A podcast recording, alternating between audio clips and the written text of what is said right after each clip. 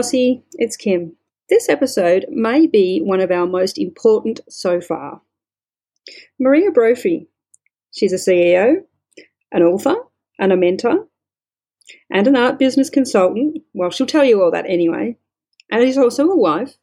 Shares with us, oh, and a mother, shares with us how important it is for artists to earn an income from their art, if that's what they want to do. Maria asks me at one point what I'd like my life to look like. I wasn't expecting the question, so I may sound vague. I've not given myself permission in the past to think about it. However, things are slowly starting to change for me, so I felt it important to leave this section of the chat in. Perhaps it might allow you to ask yourself the same question. Hi, Art Supply Posse. Thank you again for taking the time out to listen to us today. I'm really excited uh, by the interview I've got coming up with uh, Maria Brophy. She is, um, well, I'll, I'll, actually let her tell you what, who she is and what she does, but I think what she does is incredibly important to all artists. Uh, whether you want to be a full time artist or even just a part time artist, I think Maria's work is really, really important to every artist out there. So, Maria, thank you so much for taking time out today uh, from your busy schedule. Could you briefly tell us a little bit about yourself and, and what it is that you do? Sure. So, okay. Well, thanks for having me on your podcast. I really appreciate it. I am an art business consultant, and I also have a gallery in San Clemente, I work with my husband who is an artist and that's how I got into the art business over 18 years ago. And um, I write books about how to make money and how to make a living as an artist. And I really like to focus my, my blog and my teachings, my books and my consulting on the actual nuts and bolts, the actual things, the strategies that you need to do to increase which is vital. as an artist. For everybody. Well it is. It is. And every time an artist sets up a consultation with me i send them a list of questions. And one of my questions is name the top three goals you have for your art business and 98% of the time the first thing they list is either to make a full time living with my art or to increase my income mm-hmm. with my art sales. And that is always what people want to focus on because that is the thing that creative people have the biggest mm-hmm. challenge so, so what would you do? Let's say someone someone has reached out to you and they they they know they need help, but they're not quite sure. So, let's say someone has reached out, they've engaged you uh, to to con- consult with them, you know, to to mentor with them.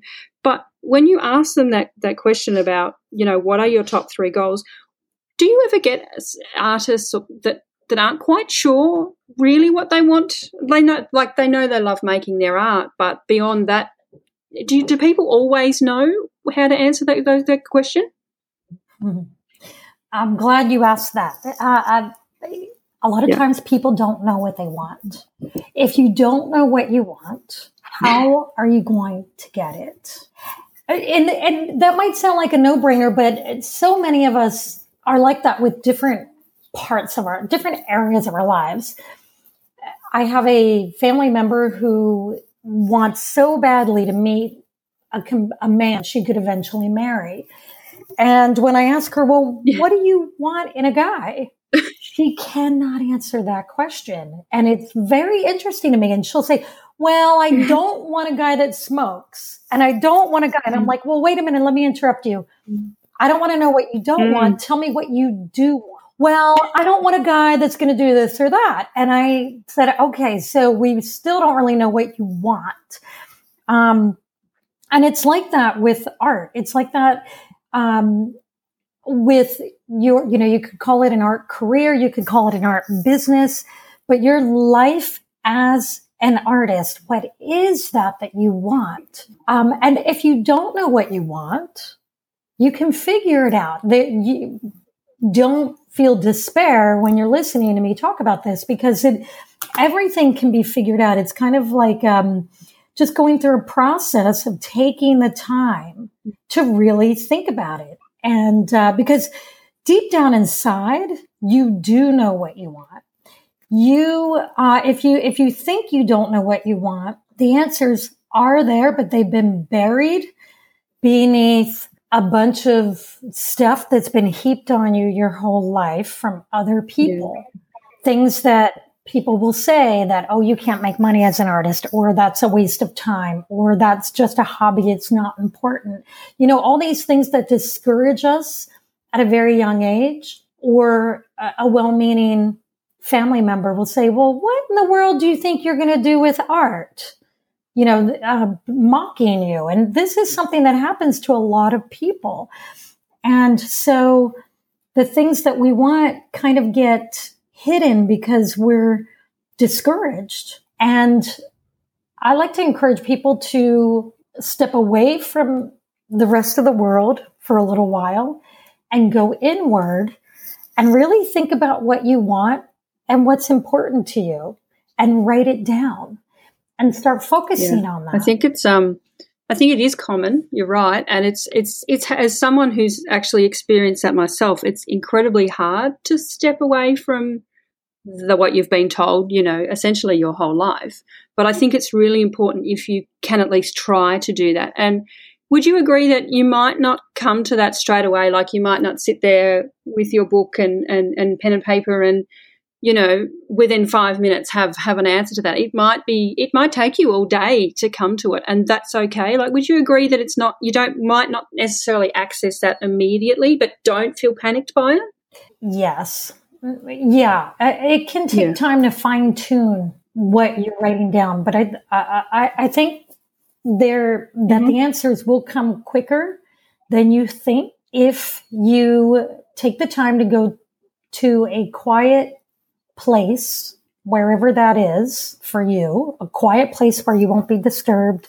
You leave all your electronics behind. Um, you have a piece of paper and a pen, and you sit down and you just start asking yourself questions. And you, and if you don't have the answer, let's say the question is, what do I want to be known for with regards to my art? What would I like people to, to think of when they think of me and my art? Um, you might not have an answer to that, but if you have a pen in your mm-hmm. hand, you just start writing.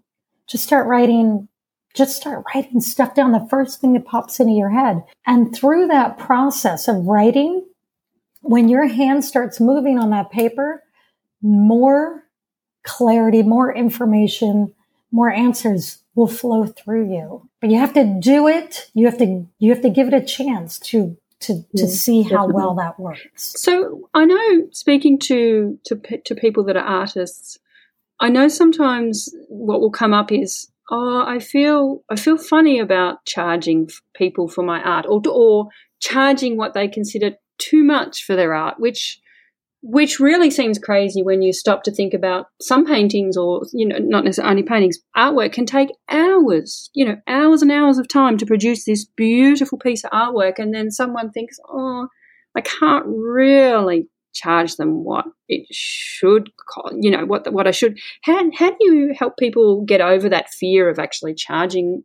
uh, their art for what it's actually worth not underselling themselves yeah, that's a very common thing to undersell ourselves. We all do it. Um, you know, it if you're someone who really is very uncomfortable with selling your art, you know, there's different degrees of discomfort, right? Some people are at the from a, on a scale of, of one to 10, with 10 being the worst and one being able to sell anything and not think twice about it. If you're high up on the scale, if this is really, really, really hard for you and you have, you know, you're willing to learn how to sell your work and learn how to price it properly, I think the best way to get through that is to take, take steps, take baby steps. I wouldn't say, okay, right off the bat, start charging hmm. $10,000 for your paintings because you're you're going to be f- frozen in fear over that for one thing. And for another thing, the market might not be ready to pay that much for your work if you don't have a name for yourself, if you haven't, and of course the quality has to be there and the value has to be there. Um, so you you work your way into it, but if you're just starting out pricing your work, um, I would recommend looking at what other artists are charging for similar type work, similar style um, in your area, because geographic areas, different geographic areas can mm-hmm. get more or less. You know, things cost different in different parts of the world, different parts of the country you're in. So see what other artists are selling where they're successful selling work that's somewhat similar to yours as in the same uh, medium sizes, maybe theme and uh, quality of mm-hmm. execution. You know, like uh, what you're painting at the age of 40 is going to be very different from what you were painting when you were yeah. 18. It's going to be much um, yeah. more refined. And so you'll be able to get more for it. Um, and I would say look at look at what other artists are selling and sort of come up with a base price for your work. And if you have a if you can create a um, um, metric for how to charge for your work. So here in the US we use inches, right? So we charge so for my husband's artwork, we have like a per square inch price.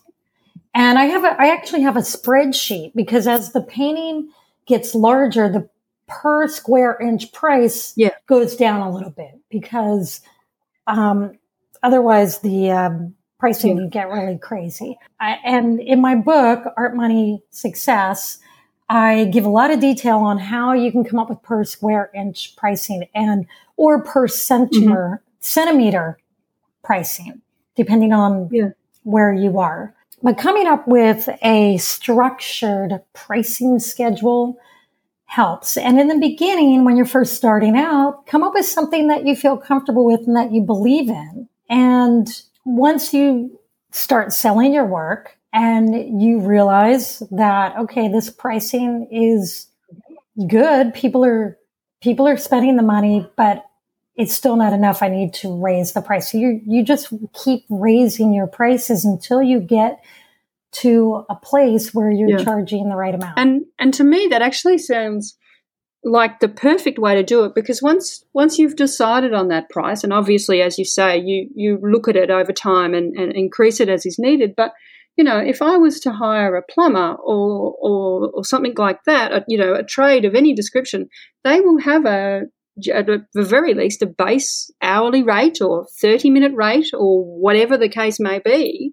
And and of course materials on top of that. But it so it, it makes sense to look at it the way you've done it. You know you go well here's this per inch or per centimeter price and i know i can use that to then work out the the big picture for that final cost. And that that actually makes perfect sense to me and I, I don't know why people haven't done this before or maybe they do and it's just I hadn't heard of it prior to you know to speaking to you and reading your book but it just makes perfect sense when you when you look at it well it makes it so much easier. And here's an even simpler way to do it is if you um, have three main sizes that you paint. So I'll give you an example. My husband does a lot of surf art. He paints surf inspired mm-hmm. paintings. And they're really like these bright, colorful illustrations of big waves and sunshine and little beach shacks. And there are three main sizes that people commission again and again and again. And these are in inches 18 by 24, 24 by 36, and 36 mm-hmm. by 48. Well, so we have a set price for those three sizes. 18 by 24 inches is um, $1,800. 24 by 36 is, I'm trying to remember, I don't have it in front of me, $2,400. 36 by 48 is like $3,600. Mm-hmm. Um, and then we add taxes and shipping to that and we don't frame it. So what they get is the painting and we Drew paints the sides of the painting so that they don't even have to get it framed. Yeah. They just hang it right on the wall. So those are set prices. And what's great about having a set price is then you can answer the most commonly asked question yeah. of artists. And that is, how much would it cost for you to paint me yeah. one of those? And what most artists do when they're not prepared, they say, uh, oh, I, I don't know. Or they give a really cheap price or they're not even thinking about it or they don't answer the question yeah. at all. So they lose the sale because they're yeah. not prepared. But if you, so, but if you're prepared, if you get that question, you say, well, um, I have three sizes that I mostly work with and you can choose the side size and 18 by 24 would be $1,800. 24 by 36 would be $2,600. And a 36 by 48 is $3,600. Yeah. So then it just rolls yeah. right off your tongue. And then if they say, well, gosh, I really wanted a different size. Can you do something smaller? Well, then you say, yes, I can do something smaller. Um, how about, you know, a 16 by 20 for $900. You know, you just, but it, having those numbers pre figured out before you get asked the question takes a lot of the pressure Absolutely. off of you. Yeah. In the moment. And, and you would come across as being more uh, confident about selling your art, which even if deep down you're not yet, particularly, you know, if you've just started out and to, to, for charging, at least it sounds like on the surface that you're confident. And I think that confidence probably helps a lot when you're selling things. I know I've been at exhibitions and things and, you know, I've, have gone to ask a price and, and the artist hasn't been particularly confident. And I've sort of thought, well, I don't know if I really want to buy this, Do you know, which probably is crazy, but it's just, you get that feeling, they, they have that feeling about them that they're not confident even selling their work. So I'm kind of not confident buying it. Does, does that make sense? Absolutely makes sense. And I think about that a lot because if you think about, you know how people always talk about good yes. vibes, right? That person puts out good vibes or that person has great energy or that person has dark energy you know, however you're feeling, when it's a really strong feeling, whether it's good or it's dark and depressed or it's nervous and a lack of confidence, the person you're talking to is going to pick up on those vibes. And I think by coming up with pricing and being prepared for that conversation makes you feel more confident. Yeah. So just being prepared gives you confidence. It's like public speaking. You know, everybody or a lot of people say, "Oh my gosh, I hate public speaking." And I'm one of those people that always hated it, but I wanted to get better at it and I joined Toastmasters where they it's a club that teaches you how to do mm-hmm. public speaking properly. And one of the biggest things they teach is practice. Be prepared. So even if you're nervous, when you walk up on that stage, you are prepared. So you're going to feel more confident than if you just tried to wing it. If you wing it, you're going to blow it. Um, so I think that applies yeah. to everything. Yeah. And you can even practice it. You can say, okay, I am going to practice talking about money because money makes me uncomfortable, especially when it has to do with my art. So I'm mm-hmm. going to practice it it, you know, in front of a mirror in the privacy of my bathroom or my bedroom so nobody can laugh at me. And I'm going to have a, a practice conversation with someone about the cost of my art, the price of my art. And I'm going to practice selling it to myself in the mirror. And I really believe that that will help people who are mm. new at this. Yeah, definitely. It gives you that that sense of at least knowing something anyway and, and having a bit of a bit of experience with it. So so let's say we've um, you know we're I know we're flying through this, but we've we've come up with what we want from you know our goals for our art business and and we're getting confidence we've we've priced things how does one go about getting their work known to people in in front of people there lot of ways to do it. And of course, I'm not even going to talk about online because everybody yeah. can figure yeah. that out on their own. Um, uh, the one thing I'll say about online, when you look at what other artists are doing, how they are getting their work out on, say, Instagram or Pinterest, the really the ones that are very successful and have a lot of followers, look at how they're doing it and sort of model yourself mm. after them. Um, if, if it resonates with your personality, because there's a lot of different ways to do it. There's a lot of different ways to show your work and get people excited about it online. Um, offline is really, I think, where the gold is, the, the, the, the, the biggest, uh, the greatest results you will get is if you can get yourself involved in art shows. And in the beginning, if you've never done an art exhibit before, do a group art exhibit. Find a way to do it. And it doesn't, it, it could be with a gallery, but it doesn't have to be a gallery. There are a lot of organizations out there that are putting together group art shows. And sometimes you have to pay a little bit. I don't recommend paying hundreds or 1000s mm-hmm. to be a part of it.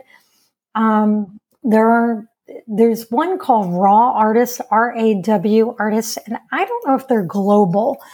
I know they're all over the U.S. It's an organization that gets, uh, travels around and goes from city to city and they have artists in the uh, exhibit and it's sort of like a evening party type event but you're exhibiting your work um, it's a great way to learn how to do an art exhibit to get a little practice um, and get and what i mean by practice is it actually takes time to get good at mm-hmm. exhibiting your work and um, the things that you will learn with practice are how to talk to people. That's really important. How to make people feel good when they're looking at your art. It's not their job to make you feel good. It's your job to make mm-hmm. them feel good by welcoming them, answering their questions and making them feel comfortable in your space. It's like having a guest in your home. Um, the other thing that you learn to do well with practice is how to properly display your work. And in, included in that is if you have one giant wall or a booth to display your work, you should have one really big piece that's like a magnet to pull people in and then smaller pieces that are priced lower because they're smaller and they're probably going to be mm. the hmm. ones that are going to sell. Um, but you know, just learning how to properly display, display your work. And then with the feedback you get from people at live events, you're going to learn what people like, what they don't like. You're going to fine tune your offering. You might change the materials you use. You might change the type of canvas you use, the uh, change the themes you create with. Um, you know, as you get more information and feedback on your work, you might you're going to make changes mm-hmm. based on that little little changes but changes that can make a difference you might find out that you might create paintings on little 10 inch by 10 inch wooden panels um, and a lot of other sizes and you find that that one size sells more than anything so when you do your exhibit again you will make sure you have more yeah. of that size you know, that's just an example. But um, another thing you could do is if you have a lot of friends that are artists, get together and create your own exhibit. Rent a space or get a company or an organization to host an exhibit for you. But really get out and do live mm-hmm. events. There, there are so many different ways to do it, and it doesn't have to be through a gallery. Yeah, I think that's a um, particularly getting together with other artist friends is a good idea when you're starting out, and because I guess it also allows you that comfort of their friends. So you're with people that you know, and you you know hopefully you feel good around them. So that helps get over that you know some of that that nervousness that you're going to have um, when you start ex- exhibiting exhibiting your work. Definitely. Yes, and I would also say um, just one last thing on that. Uh, I'm talking about, you know, all the advice I've given so far is is for people just mm. starting out.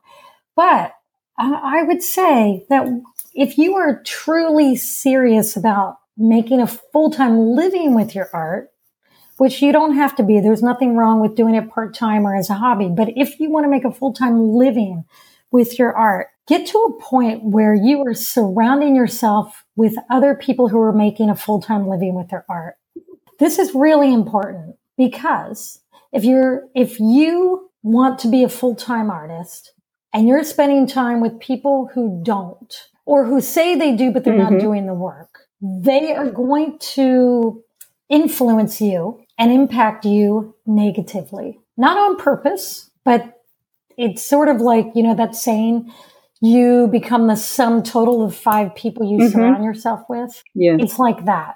If you're surrounding yourself with successful people who are doing what it is that you dream of doing, they are going to influence you in a positive way. And so um, that's really important. And, and you'll learn yes. from them. Yeah, it was it was just like what you were saying before about um, uh, you know, if you if you're around these people that are positive and and then you know right at the start when you're beginning to surround yourself with those people you might not feel quite as confident but you will start to feel it even if you're faking it because they're there and they're giving off these good vibes and, and this positive positive air about them. And it's it's like it's um it's catching you know when you're you, you know that in any situation when you're around people that are happy or friendly or or, or, whatnot, you get to feel that way too. Even if maybe deep dig down, you still don't feel quite that, but you you, you pull in their vibe. It it just um, it's it's like an infection, but it's a good infection.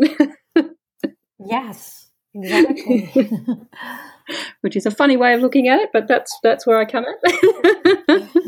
I have not had enough coffee, apparently.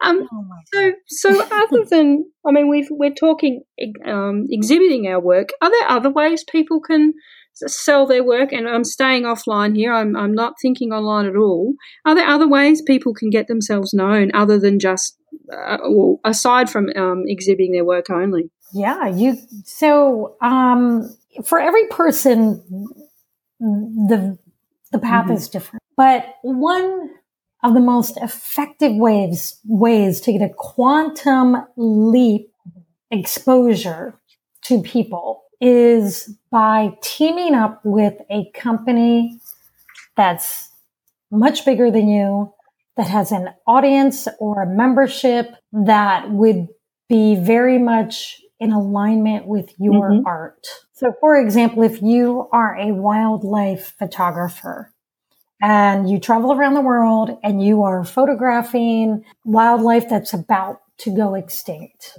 that's in danger of extinction. And this is something that you're really passionate about and you want to, you really want to save mm-hmm. these animals. Um, you are the perfect match for a wildlife mm. charity or organization, any kind of organization that cares about the same thing you do. And that organization, if it's a very large one, it might have a million people on its mailing list. It might have a half a million subscribers to its, you know, program or its, uh, you know, they, or donors or whatever. And you could team up with them. You, this is where you get creative. You think, okay, how can I team up with this organization? And, you know, in the case of a wildlife photographer, you might contact them and say, Hey, this is what I do. And I'm very passionate about the same things that your company is passionate about. I would love to team up. I have a few ideas. Maybe I could um, offer prints of the, you know, endangered species of the month. And this could go to you, you know, maybe a winner, one of your, one of your subscribers or one of your donors um, and in exchange for me gifting this winner every month, a new winner every month, you you could spread the word um, to your through your newsletter list with links to my website. You know, there are ways to team up with organizations where in in one month you could go from nobody knowing who you are to a million people knowing yeah. who you are. You've just got to get creative. yeah, and it, and what you're doing doesn't even have to be as important as saving a species. I mean, I use that as an example, but it could be, um, you know, something that makes people yeah. laugh. You could team up with a comedian. You could team up with a comedy club. You could, you know, you just have to sit down and think what organization out there is is in alignment with what I do, where we have similar, we have a similar mission, goal, or message. Mm. And then you start forming a relationship with them by contacting them and saying, Hey, we'd love to collaborate on something. And you get creative with it. And I guess it could even be, you know, you might paint you might paint uh, river scenes or, or uh, you know, you might have a passion for, for, for sketching architecture or something. And I guess you could always look at fellow, uh, you know, are they clubs, organizations, other groups that like these same things? Because rarely do we, we're we the only one that likes something? We might sometimes think we are, but there's generally a huge audience out there. You've just got to work out who that audience is and how you can find them. Yeah. So there's a good example. There's an artist named Jeremy Collins who, he, oh my gosh, I love his work. He does drawings of wildlife and national parks and so forth. He's teamed up with a shoe company called Keen Footwear, and Keen Footwear is an outdoor adventure shoe company. So I get all my hiking shoes from Keen and a lot of my snowshoes and snow boots. They make really good outdoor adventure type shoes, footwear. So Jeremy Collins teamed up with them many years ago and they started out, I think he was just sponsored by them, but now he's doing all kinds of projects with them. Um, and he's providing a benefit to them. He's giving them something authentic to show to people that they're not just about sh- making shoes and selling shoes. They're about more than that. And they give to him, um, they expose him to their massive audience. So it's really, um, it's really not that hard to do if you form a relationship with a company. We did something really simple many years ago with Surfrider Foundation because my husband is an artist and he's a surf surfer and most of his paintings have to do with surfing. We teamed up with Surfrider, and Surfrider has, I don't know how many members in the world, but probably well over a 1000000 mm-hmm. And this was, this was 10 years ago or so when people still sent out Christmas cards through the mail.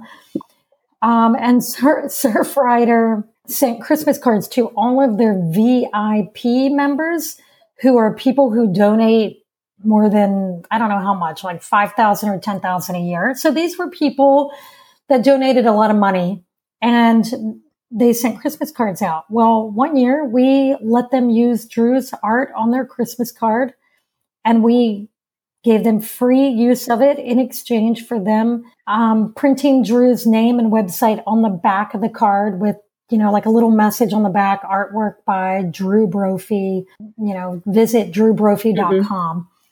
And um, it was really good for them because it gave them something really awesome to put on their Christmas card. It was great for us because it exposed Drew to a ton of people who never knew about his art before. Yeah, that's a that's a really good idea.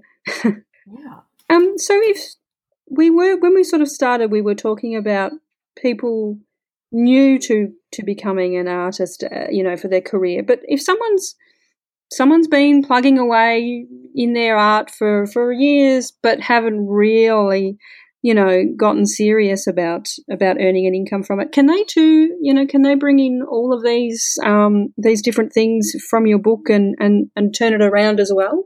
Absolutely, yes. Um, in my book, I I. originally my book was 600 pages. I had to cut it down to 300, almost 350 pages. And I wanted to keep adding to it, but it was just getting out of control. There's so much I tried to cram in there, but, but it really is a great guide for the beginning artist, um, or somebody who's been doing this for a long time because we can always use improvement. Um, and the answers to the questions we're asking, they do change over yeah. time. What you wanted 10 years ago, if you achieved all that, you're going to want something new and you're going to need help figuring out what that is if you don't yeah. know. And that, that's the thing that, uh, the thing that comes along with achieving your goals. When you, when you have goals and you do finally reach them, you go, okay, what mm. now? And I've found myself in that situation a few times. Um, well, every few years that really happens mm-hmm. to me. And my husband Drew, and sometimes we sit around and we go, well, gosh, what do we want now? I don't know, but we need to come up with something. Yeah. You know, we need, because we always want something to work towards. Because if you're not growing, guess what? You're, you're dying. Yes. You're either growing or you're dying. Yeah. There's really no in between. So I always want to be reaching for something else, creating something new. Otherwise, you know, life just gets stagnant, mm-hmm. especially when you're a creative person. You can't stop creating. No, definitely. can't help yourself. Yeah. And I think the other thing too that's that's important is you you will achieve your goals, but the other thing is other parts of your life might change. Like you might suddenly you might have a child, or you might get married, or you might get divorced, or, or any number of other things, uh, you know, that are part of your life as well could change, which then might require you to sit down and revisit these questions and go, okay, this is my life now. Now, where do I want to take it? I think that's that's something that's important as well. Yes um, yeah, things are always changing. Or your kids grow up and suddenly you have all this extra time and you're like, whoa, what do I do now? um, which I'm going to be in that position in about a year. And Ooh. Even though I'm not looking forward to my kids going off to college, you know, I'm not looking forward to them not being here because I love having them around, but I am looking forward to having a lot of time, a lot more time. And so in my book, in the second chapter, decide what you want, I have, you know, a series of questions and, and those questions are what help us get clarity. And I ask myself these questions at least once a year um, because sometimes I forget. I, I, lose clarity. You know, you get so caught up in the day to day stuff, you you forget what it is that you're that you should stay focused on. And um, that's why, you know, I like to revisit this chapter in particular, the artist clarity worksheet that's in the back of the chapter. And one of the questions, and I would, uh, one of the questions is, what does overall success look like to me? And how will I know when I've become successful? Everybody should write this question down and give it some mm. thought and answer it. How will you know when you're successful? What will that look like? Part of that might be money, but there's more to it than that. How will you know? For, for me, because I like to write, I, my goal is to have 10 printed books on the market mm-hmm. um, within the next six years. That's my goal. Um, so for now, that's what success looks like to me. Mm-hmm. But, you know, as soon as I write those books and I get them on the market, that's going to change. Yeah. Like there's going to be something new. Um, and three years ago, there was a different answer to that yes. question. Yes. It was a dollar amount I wanted to make every year, every month, every year.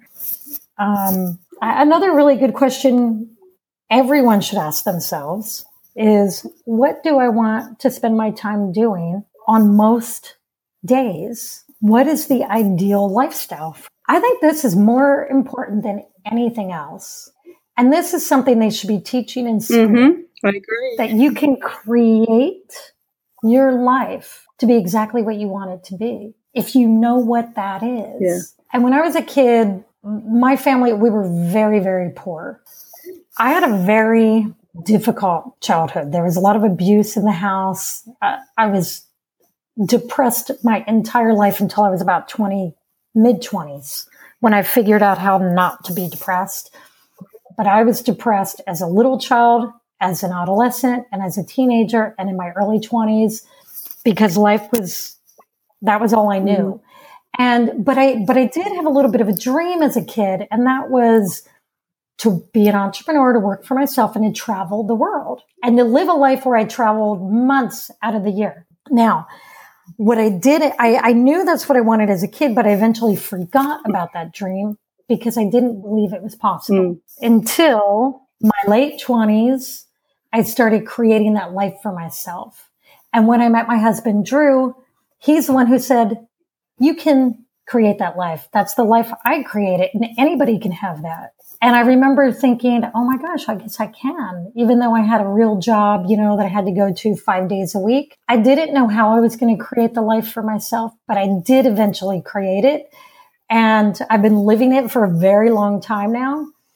Um, and whatever it is that you want, however you want to live, you can create that. But you first have to know what that is. Yes, definitely. Um, do you think, while we're looking at, you know, writing what it is that we, or thinking about what it is that we want to be doing, is it important to have smaller, like to break up that big, big picture, that big end goal down into smaller things at all, or should should should we keep it as one big one big overview, one big thing? I think the details are important. Yeah, I think you should write down. So, um, so for you, like what, if, when you think about your ideal lifestyle, are you living it now? Are you working towards it? And do you want to share what that is? I'm not, but I'm trying to stumble how to work towards it, and that's why I think I do need to actually do review your workshops. I ideally I would like to be uh, writing and taking photos. They're my two loves. That I've loved that since I, I was tiny, really, really quite young. And I've always loved doing it, and I was always told I couldn't make a living from it, and it was a waste of time. So I believed that for many, many years, and it's only just these last few months where I've finally realized that it might, well, I don't think that's the case. And I'm trying to work out how to do something with it because it, I, they make me insanely happy. Writing, taking photos, that's almost me at my happiest. So I'd like to be incorporating that into my day uh, an awful lot more, definitely, and making some money from it would be nice as well. As well, of course. So when you so you, you say you're not living this lifestyle yet. No, I'm trying. But when you when you when you imagine it, mm-hmm. what would a typical week or day look like to you? What would you actually be doing? Like um, I would describe a few of your activities. Sure, I would be doing what I've just started doing now, and that is taking my dogs for a walk every morning, first thing. Like I literally fall out of bed, I am not awake. and we just go for a walk because it's good for the three of us. I've got two dogs, and I find it is often when ideas come to me that I hadn't even thought about. You know, there's just something in that putting the foot in front of their next foot and walking with them that seems to bring things to me, which which is quite. I must admit, I'm I'm surprised by that because I didn't think that was a. You know, I've walked my dogs on and off for years, but now that I'm doing it every day, it seems to be causing some sort of something to change in my brain, in my mind, which is which is lovely.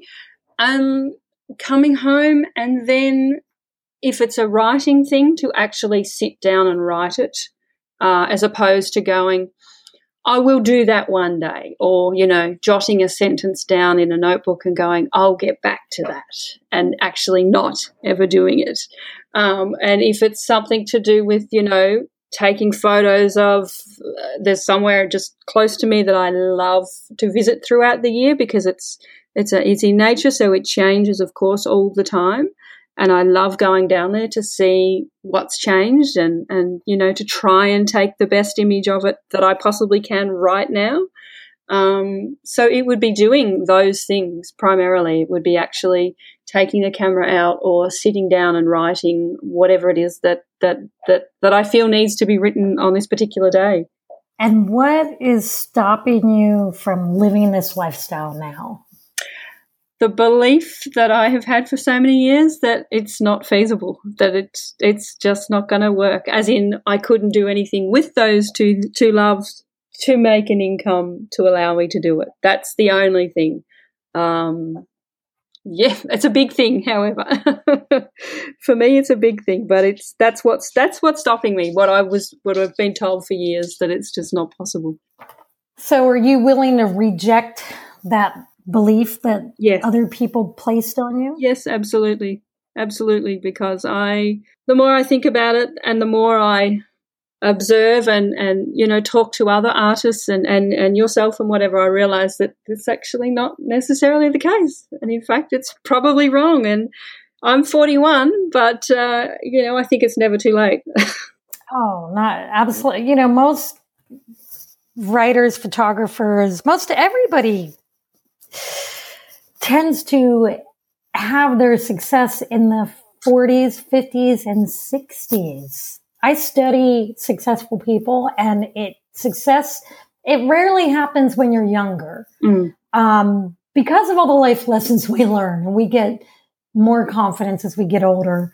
Um, so you are like ripe for the picking right now. I like that.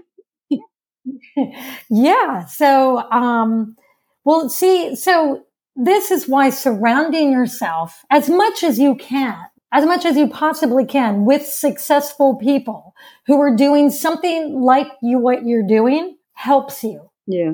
Because when you're around people that are already doing it or that believe they can do it, that's going to rub off on you too. Yeah. Um, so it's good that you recognize that you have this belief that stops you because in recognizing it, you can say, I reject that thought. And every time you have a thought come into your mind, like, uh, I don't know. You know, there's nothing I can do. I love taking these photos. I'm having so much fun. Oh, but there's, you know, I can't do anything with them. Yeah. Catch yourself and say, I reject that thought. And after a while, those thoughts will start, stop coming because they don't want to be rejected anymore. Mm-hmm. It, it's training yourself to reject those thoughts um, that are holding you back. But see, there's nothing stopping you from getting up in the morning and taking your dogs for a walk and allowing these inspired ideas to come to you. Mm. And there's nothing that's stopping you from sitting down and writing. So you can live this lifestyle now. You can start it already. You might not have the time that a full-time writer has or a full-time artist has, but you can you can start living that lifestyle now for an hour or two a day. Yeah. Yeah, that's definitely feasible. I remember reading uh, one of my favorite business books is called Success Habits by Jack Canfield. And it's great. It's got these great bite sized pieces of wisdom in like a ton of chapters. It's a really thick book. Um, and one, one chapter in the beginning of the book it talks about this, like getting started. How do you get started with an idea you have for a business or lifestyle or something you want to do? And he says, lean into it. You don't have to quit your job today and jump right into it.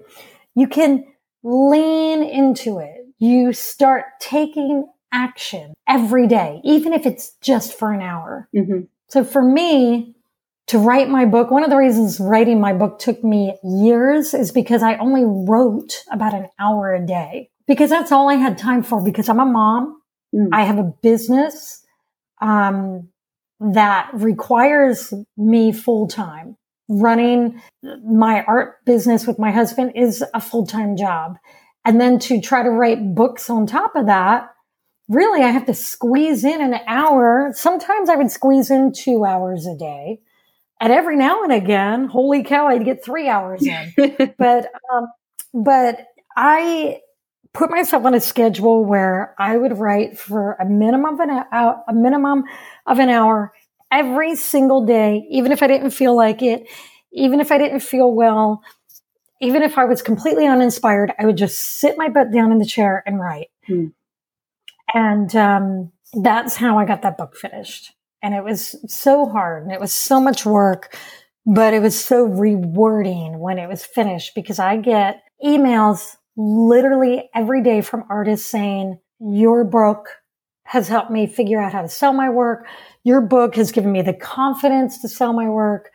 Um, my own mother, who she's an artist, but she always worked in a hospital her whole life. Mm-hmm. She never had ever sold any of her work. And she bought my book a year ago and she sent me a text. She lives far away from me, so I'd only get to see her once or twice a year. Mm-hmm. She sent me a text and she said, Oh my gosh, Maria, I'm like five chapters in your book and it's made me realize I could actually sell my art.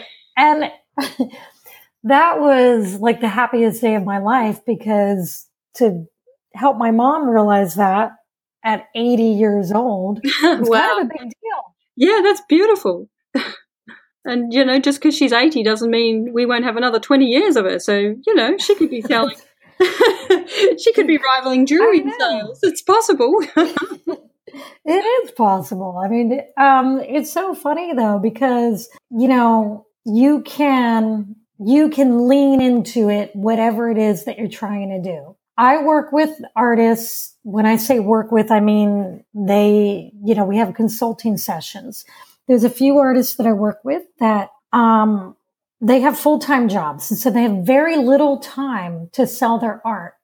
And so one one artist I've encouraged to line up an exhibit six months from now, mm-hmm. and in this next six months, that's the only thing she focuses on with her art is creating art for the exhibit, um, creating the the language for the flyers and the advertisements, just planning it out. That's the only thing I want her to focus on.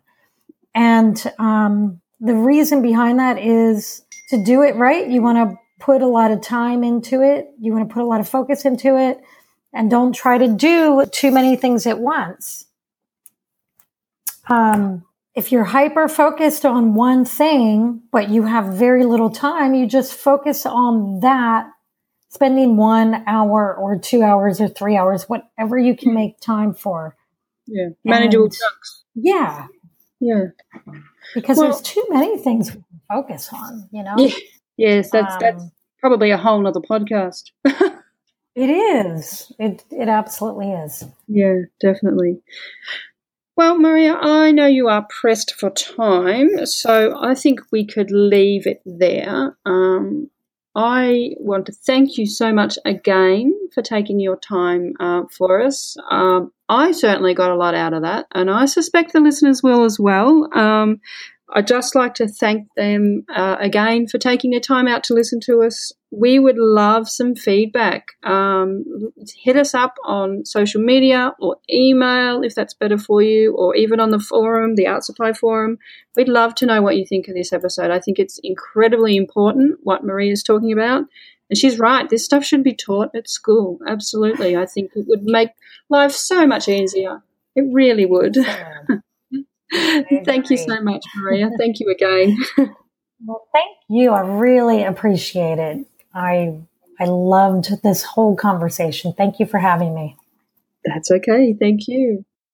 So, what did you think of that chat? I really hope it got you thinking. And if you want to earn an income from your art, well, I hope that's a kickstart for you. But just one more thing head to patreon.com forward slash art supply posse so you can help keep this podcast going. Till next time.